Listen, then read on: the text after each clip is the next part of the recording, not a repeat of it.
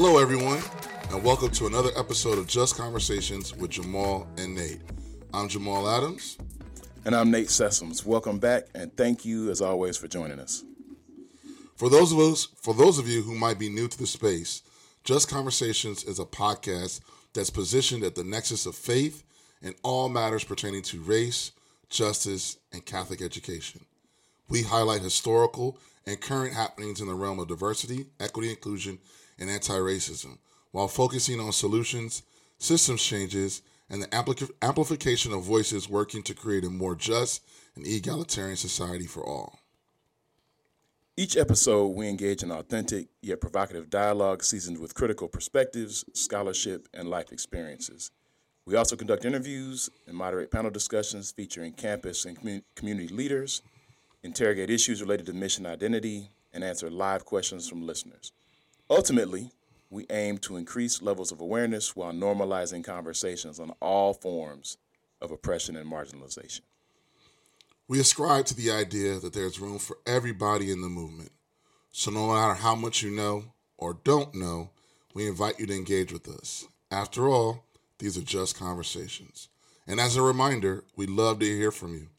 So please take a moment, send us a note at justconversations at Ignatian Solidarity dot net.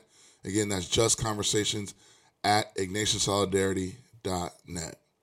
My man Nate, how we doing, bro? What What is up? I'm good. Uh, I am moving around, staying busy, uh, getting things done. How about you?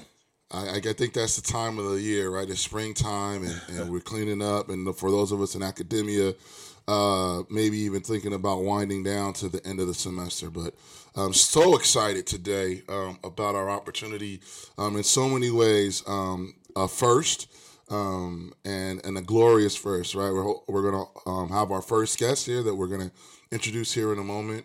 Um, the idea that we're moving into like our eighth episode, I feel like we've actually got um, some uh, foundation Uh, to our work, um, and uh, and as I said, right, spring is a coming, so the weather's getting a little bit better, um, and uh, I would even say um, um, COVID and, and the pandemic uh, and its grips on, on the way that we live seem to be easing a little bit around the country. People aren't as sick, and so um, there's uh, there's optimism in the air for a great spring and a great summer. So with that, uh, as I said, our very first guest, I'd love uh, for our listeners um, um, introduce you all to a woman who um, has meant so much to me personally, um, and uh, and someone that I introduced to Nate um, as I got going, um, and that is, uh, I guess, Doctor, make sure I, I, I use the right salutation, uh, uh, Uh, wanted to, to make sure that I introduce Doctor Deborah to uh, to this conversation today. Deborah, how are you doing today? I'm fantastic, and thank you so much for for the invitation. I'm delighted to be here. Uh, well, we are we are um, beyond um, excited about Absolutely. having you be a part of, uh, of this conversation and really um, bring a tremendous amount of wisdom to to our show. And so, um, just so on um, background for our listeners, uh, Doctor Richardson Phillips is um, over twenty years in this diversity, equity, and inclusion space. Um, she currently serves as the Vice President of Diversity, Equity, and Inclusion at Saint Ignatius High School in Cleveland. Shout out to the the to Saint Ignatius, whose boys basketball team is playing for a state championship yes, this upcoming yes. weekend. Yes. Uh, currently, she's responsible for all D E I strategic planning and cultural competence on campus. She also has, um, as the president of a consulting business known as Reconcile D E I. Um, the thing that I think is so wonderful about Deborah and what she's meant so much to me is that her breadth of experience has been something that I have leaned on since our very first introduction. She has served Um, in many roles in this space, including being assistant professor of human development and associate dean of multicultural affairs at Messiah College, a director of multicultural affairs at Case Western Reserve University, a district diversity, um, I'm sorry, district director of diversity and inclusion and Title nine coordinator at Cuyahoga uh, Community College. I might have butchered that. um, and then diversity and inclusion consultant at First Energy on the corporate side. Um, The uh, from an academic standpoint, she owns uh, holds, excuse me, a Doctor of Philosophy in Human Development and Master of Public Administration from the University of Delaware, um, a Bachelor of Arts from Winston-Salem State University. So shout out to the H B C Us that me and, that me and uh, Nate had a great conversation about during our Black History Month um, episode. Um, she has um, a H Human Resources Certificate. Um, um, and um, I have heard many times, having talked to her, she is a proud member of Delta Sigma Theta sorority, um, and serves in many different capacities in the greater Cleveland area uh, in terms of promoting historically Black colleges and universities. Um, um, what I have also loved about Deborah is how she has so generously shared with me her journey um, as as a as a member of her family, um, married to her husband Kurt. Uh, two proud parents of Nathan and Monet. I've had the great pleasure of meeting Nathan, so another Nathan um, to add to my collection. Um, um, and I think, uh, I believe he's still out here in SoCal. Um, and then I'll just say the the the thing that um, that I'll end with in terms of an introduction was that uh, um, Deborah and I share a good friend, mm-hmm. Roger Stewart, um, who upon Deborah joining Saint Ignatius called me immediately and said, "Oh my God, you have to meet um, this woman um, who we're bringing in to do our D E I work." Um, the word he used was amazing, um, and I would almost argue that he uh, he shortchanged Deborah. Um, our relationship, um, our camaraderie, um, her ability uh, to synthesize um, difficult concepts and make them easy has been something that has just been a wonderful addition to my life and my professional career. Um, and so I couldn't think of a better first person, and particularly in this month of March in which we want to celebrate uh, women um, to the fullest. Uh, it's, so, uh, it's my great pleasure to bring Deborah to our podcast. So again, welcome. Thank you. Thank you. Nate, why don't you go ahead and get us started? I would definitely do that, and and just, you know, Jamal was was taking up all the time with the intro. I was going to share some love, too. I was like, bro, can I get in on it? No, I'm joking. Uh, uh, Doctor Deborah Richardson Phillips, I, I am uh, honored, as Jamal is, to have you in the space. Um, I uh, believe I met you about a year ago, and I was participating on a call with some D E I practitioners uh, that were primarily based at secondary institutions. And uh, the way you spoke so forcefully and so um, clearly about, uh, you know, your understanding of D E I work, what needed to be done, uh, and that doing this work was not an option. That that it clearly aligned with uh, with uh, our our Catholic schools' missions and and values, and uh, being in uh, the space as a D E I practitioner, that was just so. Uh, I mean, I was celebrating it. I was sitting back going, yes, yes, yes. And Doctor Sessoms, do you have anything to say? Nope, Deborah, Doctor Deborah just said it all right there. Like, let her, she's got it. So uh, so thank you so much for being here. Thank you for all the work you do. And and Jamal, um, you know, very eloquently, you know, shared about your background. But I want to put the mic in your hands and let you uh, share with us about your journey. How did you, um, you know, get to this point in your career? You know, did you specifically train for a position in D E I? How, how did all this happen for you? Sure. So I, I want to start by saying I'm absolutely humbled uh, to be here, to be asked to be your first guest. And um, I appreciate the opportunity to, to share kind of my perspective. And it is just one perspective on, on how you can effectively do this work in both a faith-based and maybe even in a secular space, because of the the non-traditional journey that I, that I've I've taken. And certainly this is this is God's direction, right? Because when I started out, this is not at all Uh, where I plan to be. So I'm humbled to to be here and to be in conversation with the two of you. And I, I just want to shout out A J and I S N. A J's not on mic, but working just as hard. So I, I appreciate uh, this opportunity to be here. Yeah, my my journal, my journey hasn't really been a traditional one. Like I didn't, mm-hmm. when I was in undergraduate school at Winston-Salem and playing basketball and, and, and, and pledging Delta and doing all that great stuff you do at a, at an H B C U, I certainly never envisioned that I would be here. And so I think that God just kind of dropped some things in my path, kind of unknowingly, you know, in, for me. And I just kind of followed the breadcrumbs, kind of like Hansel and Gretel, and kind of, you know, ended up here. So I started, you know, in undergraduate school, and I was, you know, you all know, I mean, Jamal can tell you, like, I love to talk. So this, this is absolutely perfect. We, we, got, the, so, we got the right guest then. You, you, you, you, hey, man, this might go, you might, you might have to say cut it off. We're going to do a part one and a part I'm, two I'm, on this one. I'm, I'm passionate about, about what I do. I've been so blessed in my life. And so I was going to law school. And, you know, uh, had a, a, a racial situation that really kind of rocked me at the core as I was preparing for the, the LSAT and, and, and where I was taking the exam, you know, at the proctors walking up and down the aisles and, and giving out, you know, testing material. And there was a woman sitting, a white woman sitting next to me who didn't score well the first time. And she recalled me being there the prior testing date because we were asked to move our cars out of this fire lane at the break. So as we're having this exchange, I said, oh, you know, you know, back in the old days when the score was, you know, the, the LSAT, the score was thirty-two, right? I, I, I scored a twenty-six or twenty-seven, and I really wanted to go to Wake Forest. And and so I'm, you know, I'm at this site and I'm I'm taking the exam. And, and so what this woman said to me in front of this crowded room very loudly is, oh, you know, you wasted your money taking the exam a second time because they let African American in, African Americans in with low scores. Mm. And that just like, that rocked me, right? Like, you don't even expect me to be as intelligent. And that really is kind of what started kind of this journey. No one had ever explicitly said to me, we don't expect expect blacks to be as intelligent. And that that was that was mm. devastating. I went home, said to my parents, I, I don't want to go to law school. I, I don't want to do that. And so I took a different path and, you know, ended up getting a master's in public administration and a, and a doctorate in human development. And during my studies for my doctorate, had a friend visiting, we're horseback riding, she twists her knee.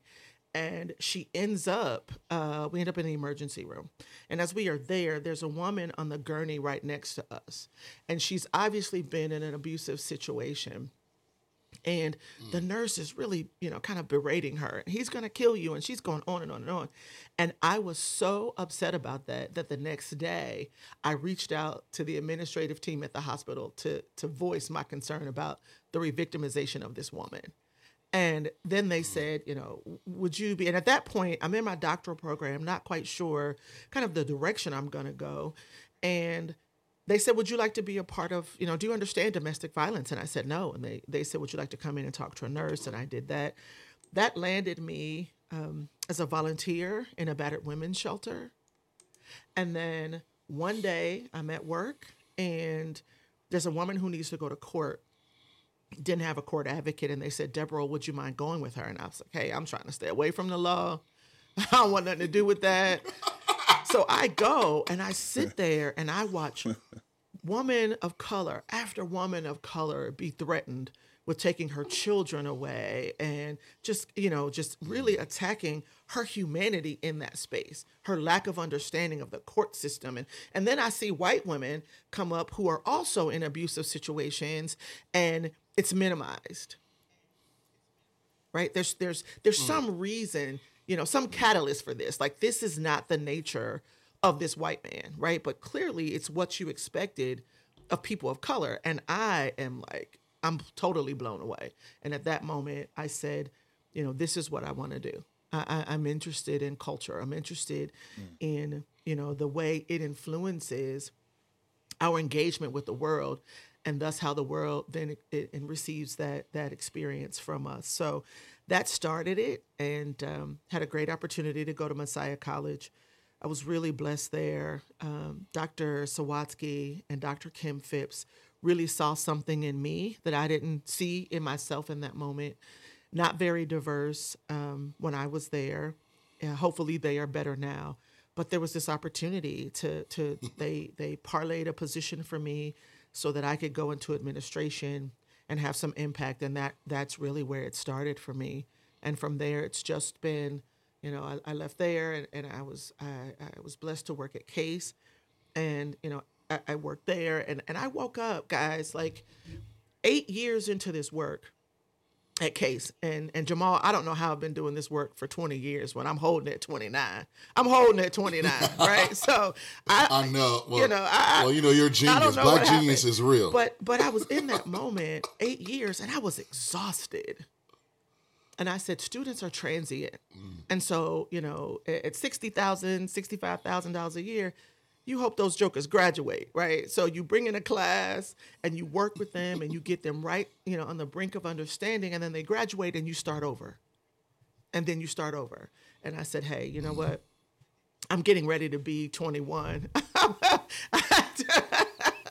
I I am absolutely too old for this mess. And I said, in that moment, students impact culture. Your faculty and your staff are the people who who said it. And so I need a deeper understanding. And so I went out and mm-hmm. I got a, a P H R, a certification in human resources, so that I could work in that space. And that was an, an excellent decision, because that sent me to Cuyahoga Community College, where I was able to be their D E I and Title nine person, which brought me back to my my um, my family crisis and, and, and kind of interventionist work. I was there, and then um, another another woman, uh, Doctor Jerry Sue Thornton, was sitting on the board at uh, First Energy, and she recognized the work that I was doing at at Tri-C, and so she, you know, suggested that as they were kind of forming, kind of putting the the bones together of their work, that they reach out to me. And during a visit, they said, hey, we've got a consulting position. And I'd been approached before, and you know, in that moment, I said, this is this is I'm I'm not a corporate kind of girl. Like I don't I don't know that I can swim in that water. And after some conversations with them and, and some conversations around their commitment, I want to shout out, you know, Charlie Lasky, who was phenomenal and Um, you know, in, in that space, great support for me. Um, I, I, you know, we we spoke, and I said, yes, you know, I I, I want to do this. And so I, I spent four amazing years there helping them create some foundation for their commitment to employees and community. And then a, a headhunter reached out and said, you know, why don't you consider this position? And, you know, I'm like, man, that's going out the world backwards. Like, who goes from corporate America to a high school, right? So I'm not from Cleveland, so certainly I didn't understand the gravity of the invitation initially. So the only thing I knew about uh, Saint Ignatius is my kids graduated from Shaker Heights, and, and thanks for shouting out Nathan and Monet. They really are why I do this work. My children, our children deserve a better, a better world. Uh, but all I know about Saint Ignatius is they always beat our basketball and football team. That's all I knew. Um, and then I, I went over and I started to explore, and I I, mm-hmm. I talked to my husband, and and our family prayed about it, and we sat. And, and I'll tell you what really um, was the deciding factor for me is with my H R experience, right? You get you you you have the fish you want on the hook. And you like, you're pressuring him. All right, come on, Nate. You got to tell me tomorrow. You want the job or not? You got to tell me tomorrow. And and and and Doctor Um, and Father Guiao actually called me, um, offered me the position, and gave me two weeks to think about it. And I said, who does that? Mm. And so I sat with it, and I sat with it. And, you know, one one night I woke up at two thirty, and I said to my husband, I'm I'm going to take the job. And he said, why? And I said, all I've ever really wanted to do is make a difference. And so this is my opportunity to do that, right? We know about ninety-two percent of Fortune five hundred companies are still run by white men, and we are a predominantly white environment. And I said, this is my opportunity to change the game. I know the product, right? From a from a corporate standpoint, I know the product. I know how uh, how how successful Uh, and effective their alumni are. And if I can get these boys in this space to internalize the value of D E I and see it as less threatening, that's a game changer. But beyond that, this is a fantastic environment with networks uh, that, that you know, people you hear about on T V. Like, but but to get there and to sit in it, you know, my position then was, I need some little black and brown boys to get this.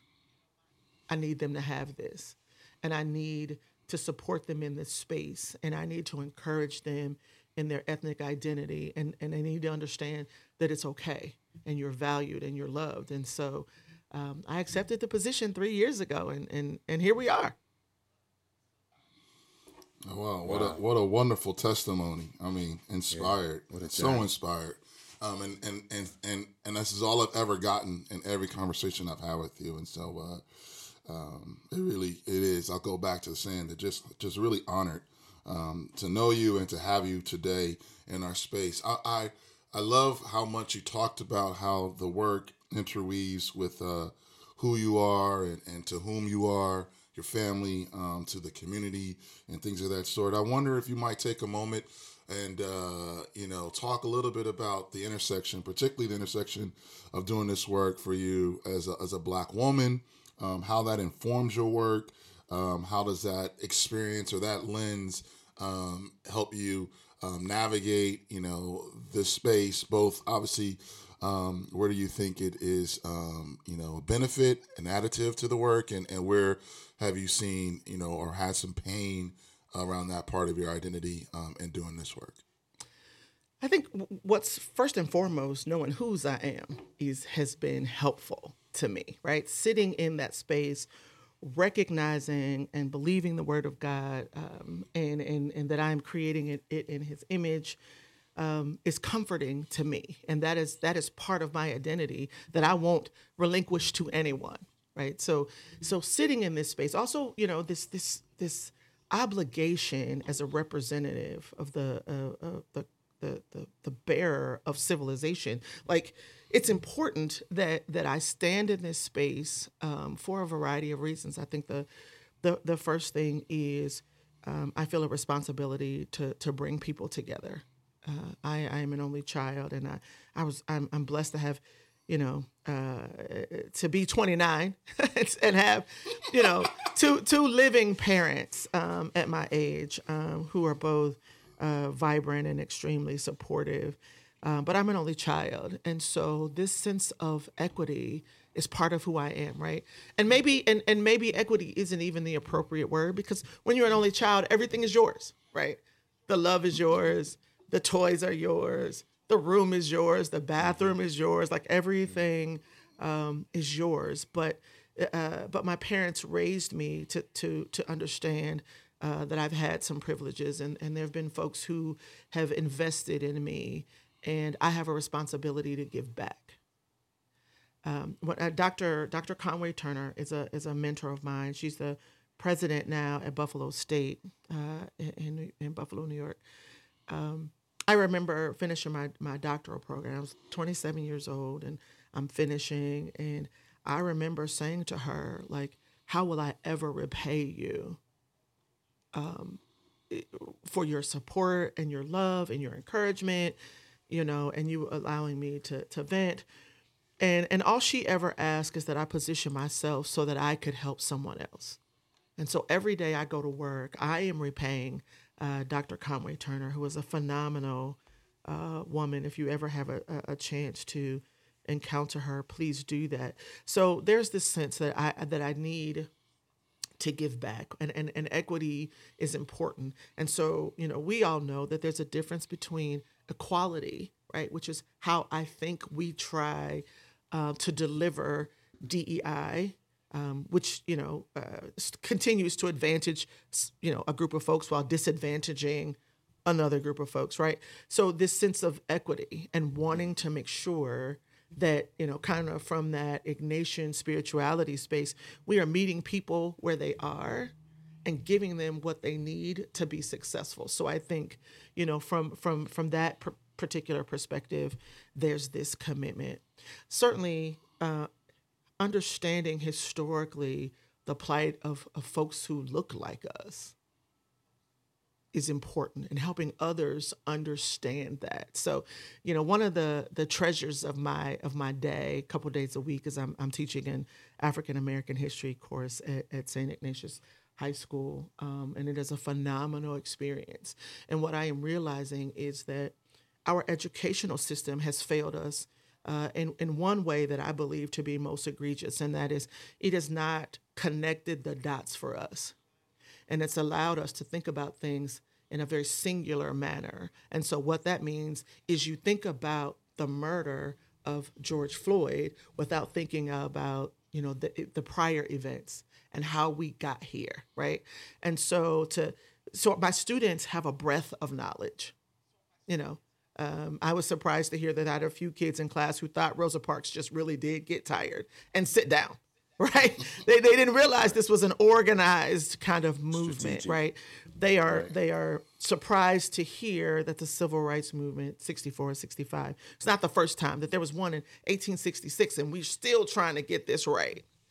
Amen. Right? So right. so sitting in that space in a very diverse class, because it, and I think the community thought, you know, all the black kids who like her will show, sign up for her class. But there are white kids in my class, right? It is it is probably Amen. in in moment uh, one of the most diverse spaces we have on campus, because I have students in that space who are, you know, black and brown and and, and, and white and Uh, and and uh, Catholic and non-Catholic, and secure in their cultural identities and not so secure, and, you know, secure in their orientation and not so, you know, uh, so it, it so it's a very diverse space. And so what comes out of that when students are encouraged not to regurgitate what I've asked them to read, but when I ask them to think independently and begin to engage in some social analysis, then it, it's a phenomenal space, right? So when we talk about where, you know, African Americans are today, and you go all the way back to slavery, and I and I said, you know, we're gonna we're gonna have these conversations, and now you're gonna see how everything continues, uh, if you will, to to loop back. And so every time there's this sense that this group of people has gotten a foothold, something happens that undercuts it. And so there, that is that is where this sense come, comes from, that this group has been marginalized. So, you know, equity and this this education piece, and then advocacy is just, you know, it's who I am. Uh, I, I I need to be in the space where I can advocate for folks who are marginalized. Uh, that's and, and that's some of that only child again coming out. So I need to, I need to advocate. Um, and, and, and as a black woman, uh, it's huge. Like, I'm a daughter of a black man. I'm a wife of a black man. I'm a mother of a black son and a black daughter, and, you know, black grandparents. And, and so, you know, understanding the impact that racism has on our community, um, some days can be extremely heavy, but it's a responsibility that I feel uh, to my community, because I've been so blessed. I mean, I'm here uh, on a podcast, and I don't know how many people will listen to this, but if if there's an opportunity um, to to to advocate and educate and bring people together, you know, I've, as as a black woman, I, I feel a responsibility to do that. Um, and uh, you know, there's. There's also this um, this strong desire to just protect and, and, and uplift black men. And so I love sitting mm-hmm. in this space. I also feel like I have a responsibility uh, to partner with them in this work, um, and and collaborate to elevate one another's voices. So, um, yeah, it's a lot. I, I, I love this space. I'm passionate about the space. Um, I love where I'm doing it and, and who I'm doing it, it for. And um, there's, there's been a lot of personal growth for me in this space. Not so much professional growth, because honestly, there's not anything I'm doing in this space that I haven't done other places. But certainly in a faith-based institution, doing this work there is far different than, than in the secular world. Awesome. What a, what again, what a, what a, an amazing um, testimony. So we're going to take a quick break. And uh, when we come back, we're going to continue to, uh, to, to sit at the, at the, at the nexus of, of the wisdom that, that, that uh, Doctor uh, Deborah is sharing with us. Um, and so please stay with us, and we'll come right back from our break. Join the Ignatian Solidarity Network in New York City or via live stream on Wednesday, April twenty-seventh, for Ignite, a celebration of justice. We'll be honoring Father Brian Massengale, racial justice scholar, and Marie Dennis, international peace advocate, with the Robert M. Holstein Faith Doing Justice Award for their years of work to build a more just and equitable world. Hear from these honorees and more while uplifting and supporting the work of the Ignatian Solidarity Network. Tickets, sponsorship opportunities, and more information are available at igsol.net forward slash ignite. That's I-G-S-O-L dot net forward slash ignite. We hope to see you there. All right, and we're back uh, with Just Conversations uh, with our special guest, Doctor Deborah Richardson Phillips. Um, Doctor Deborah, we certainly appreciate all the knowledge you dropped in the last segment. And and if I could, I'd like to just pick up on something you were sharing. Uh, as you are well aware, there's um, as we do this work, there are those that would uh, underscore. In fact, I think that all of us would underscore the importance of meeting people where they are in this work. Uh, we've all been raised differently. We've all had different experiences. Um, and so it, it is entirely plausible for people to come to this work uh, and be in two different places on the on the continuum. Absolutely. Um, but given that we are in the post-George Floyd era, and Jamal and I have talked extensively about this period, the importance of this of this moment uh, in which we currently live, about the balance between um, meeting people where they are and providing grace and mercy. But at the same time, there there having to be the need uh, for accountability as well. For sure. And so I'm um, just wondering if in your work and in, in your vast experience, uh, you can talk about uh, that balance, how we might achieve it, uh, perhaps the challenges in achieving it. Um, anything you could share about that would be greatly appreciated. Sure. I think the, the this idea of meeting people where they are is a very interesting concept, right? Because I don't believe you can give me what you don't have.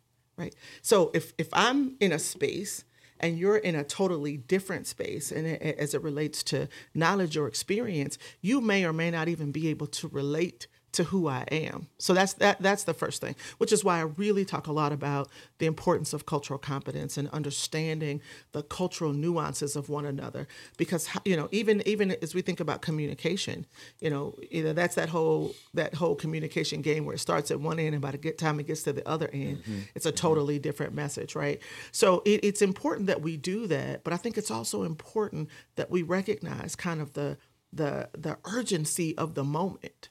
Right. And so we talk about this this post George Floyd. I, I wonder how long will this commitment to activism mm-hmm. really to, really last? Right. It's hot right now. Mm-hmm. But it how is. long will this last? Is it going to wane? And so, you know, there are folks who say, yeah, we you, you know, there needs to be some forgiveness and some there needs to be some grace. And let's talk about restorative justice practices. And we want to go through all of that. Those things, I believe, are intended to um, to coddle the offender, mm. Mm.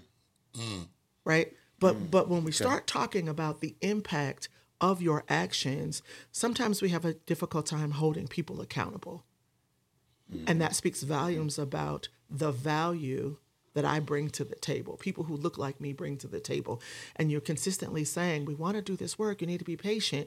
You know, it's going to be another five years. Well, when you add this five years onto four hundred fifty-five years, right, you get a group it of is. people who are exhausted, who have been experiencing racism on an individual and systemic level all of their lives. And, and it's a heavy burden. And so I think that, you know, we've got to hold people accountable for their actions, and you are responsible for what you know.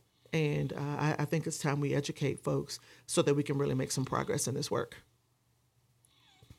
Mm, I think um, um, that's an excellent answer. And I'm, I'm actually um, thinking, um, I know we kind of had an idea of the next question, but I would, I, I, I'm moved by what you said about being exhausted. So my question uh, to you, Deborah, would be, given that, and uh, you know, all three of us being in this work, how do you fill your bucket? How do you, how do you, um, what do you do? What practices do you engage in that help you um, kind of re-energize yourself, fill your bucket to kind of get back in the fight? Like one of our previous segments and episodes was, you know, stay and engage.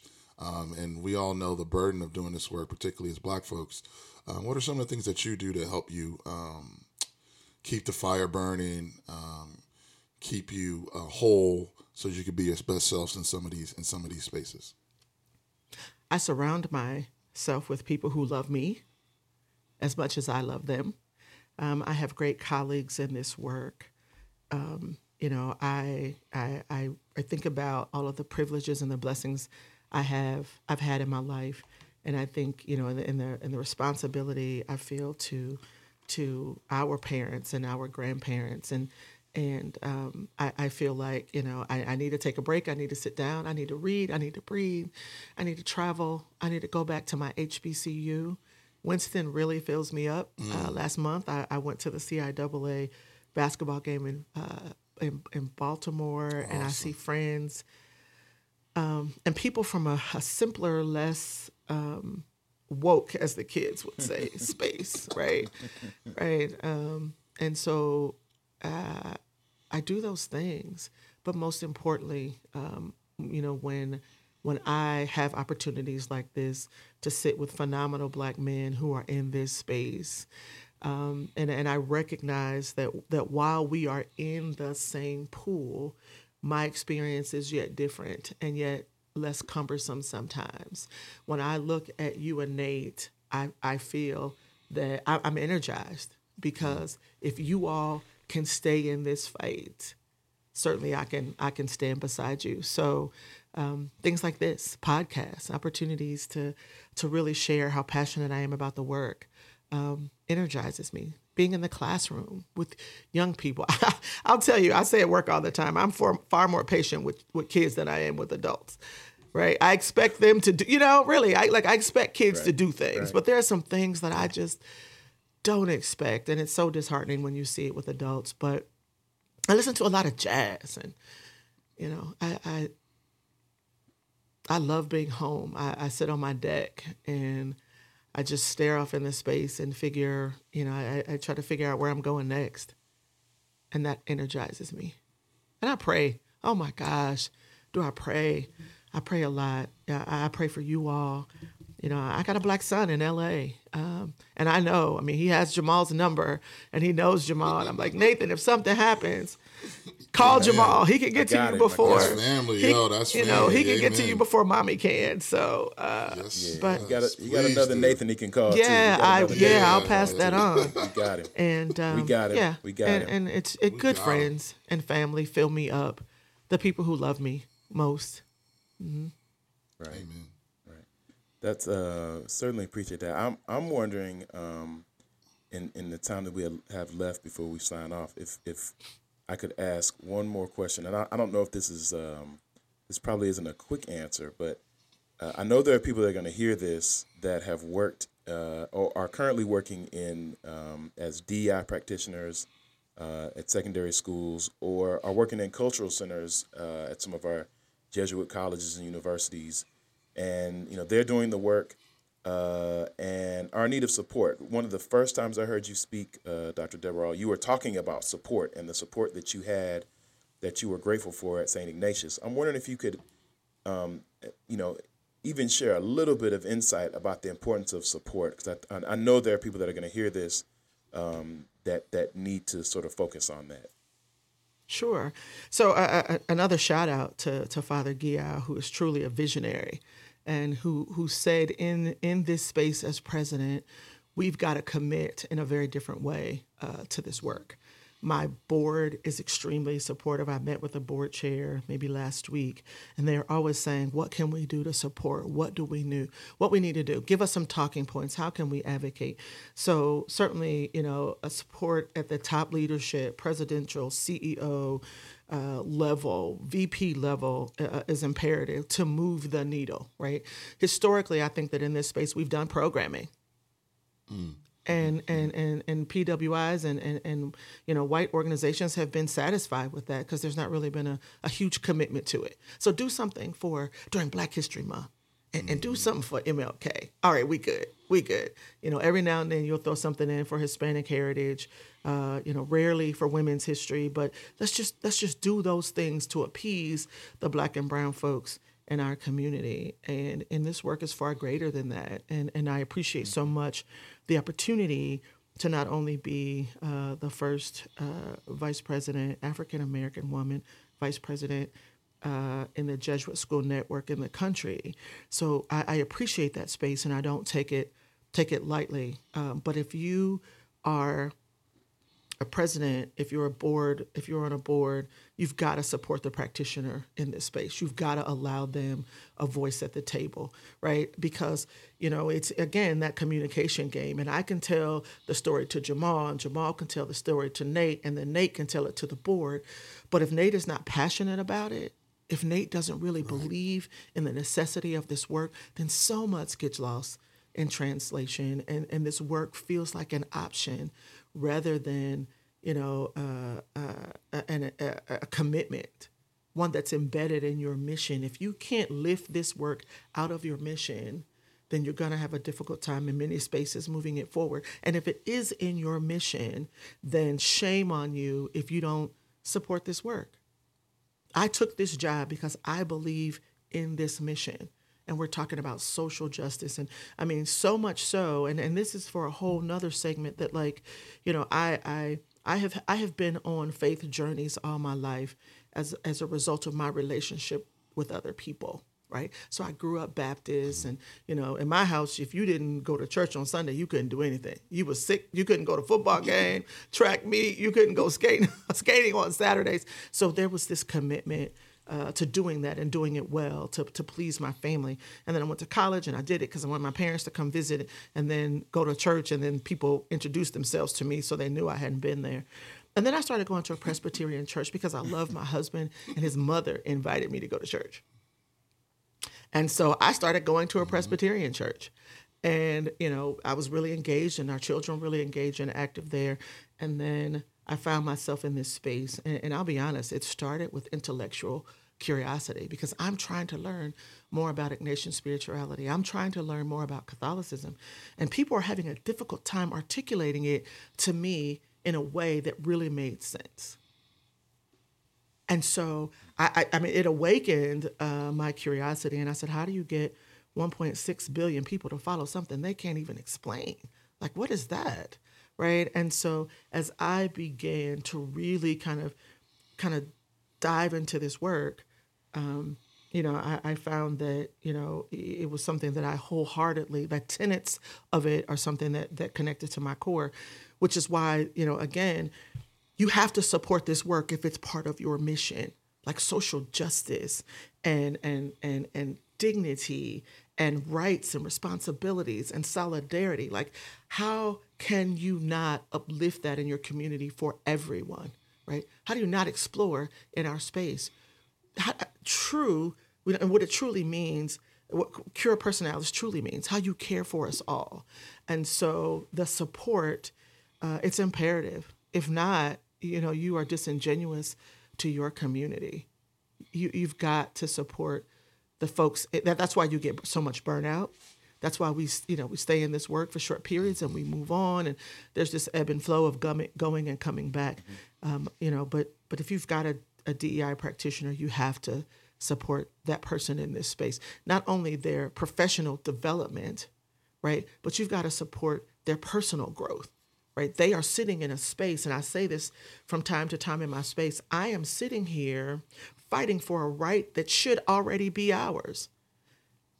And the flip side of that is, on occasion, I am called to stand in for and advocate for a system that has some racism built into it systemically, and I'm the person of color standing up for it.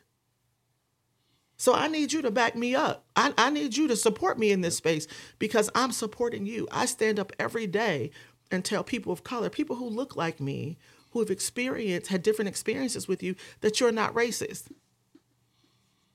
Right? That there's some cultural competency challenges here.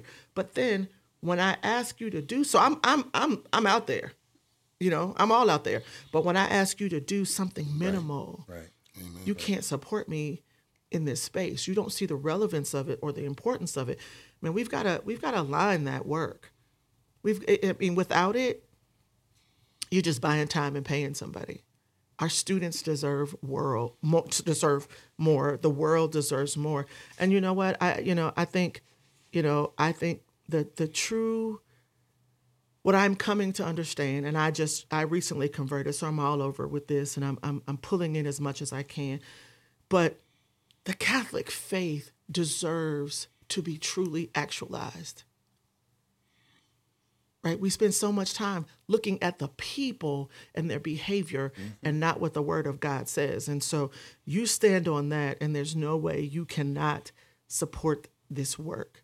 Just just just pull out Catholic Social Teaching, and it tells you mm-hmm. everything you need to know. And so, you know, I, I, you've got to support it. And and and if you don't, um, I mean, there's a true disconnect, and it's one that I think, rather than bringing people closer to Christ, pushes people away because we seem hypocritical.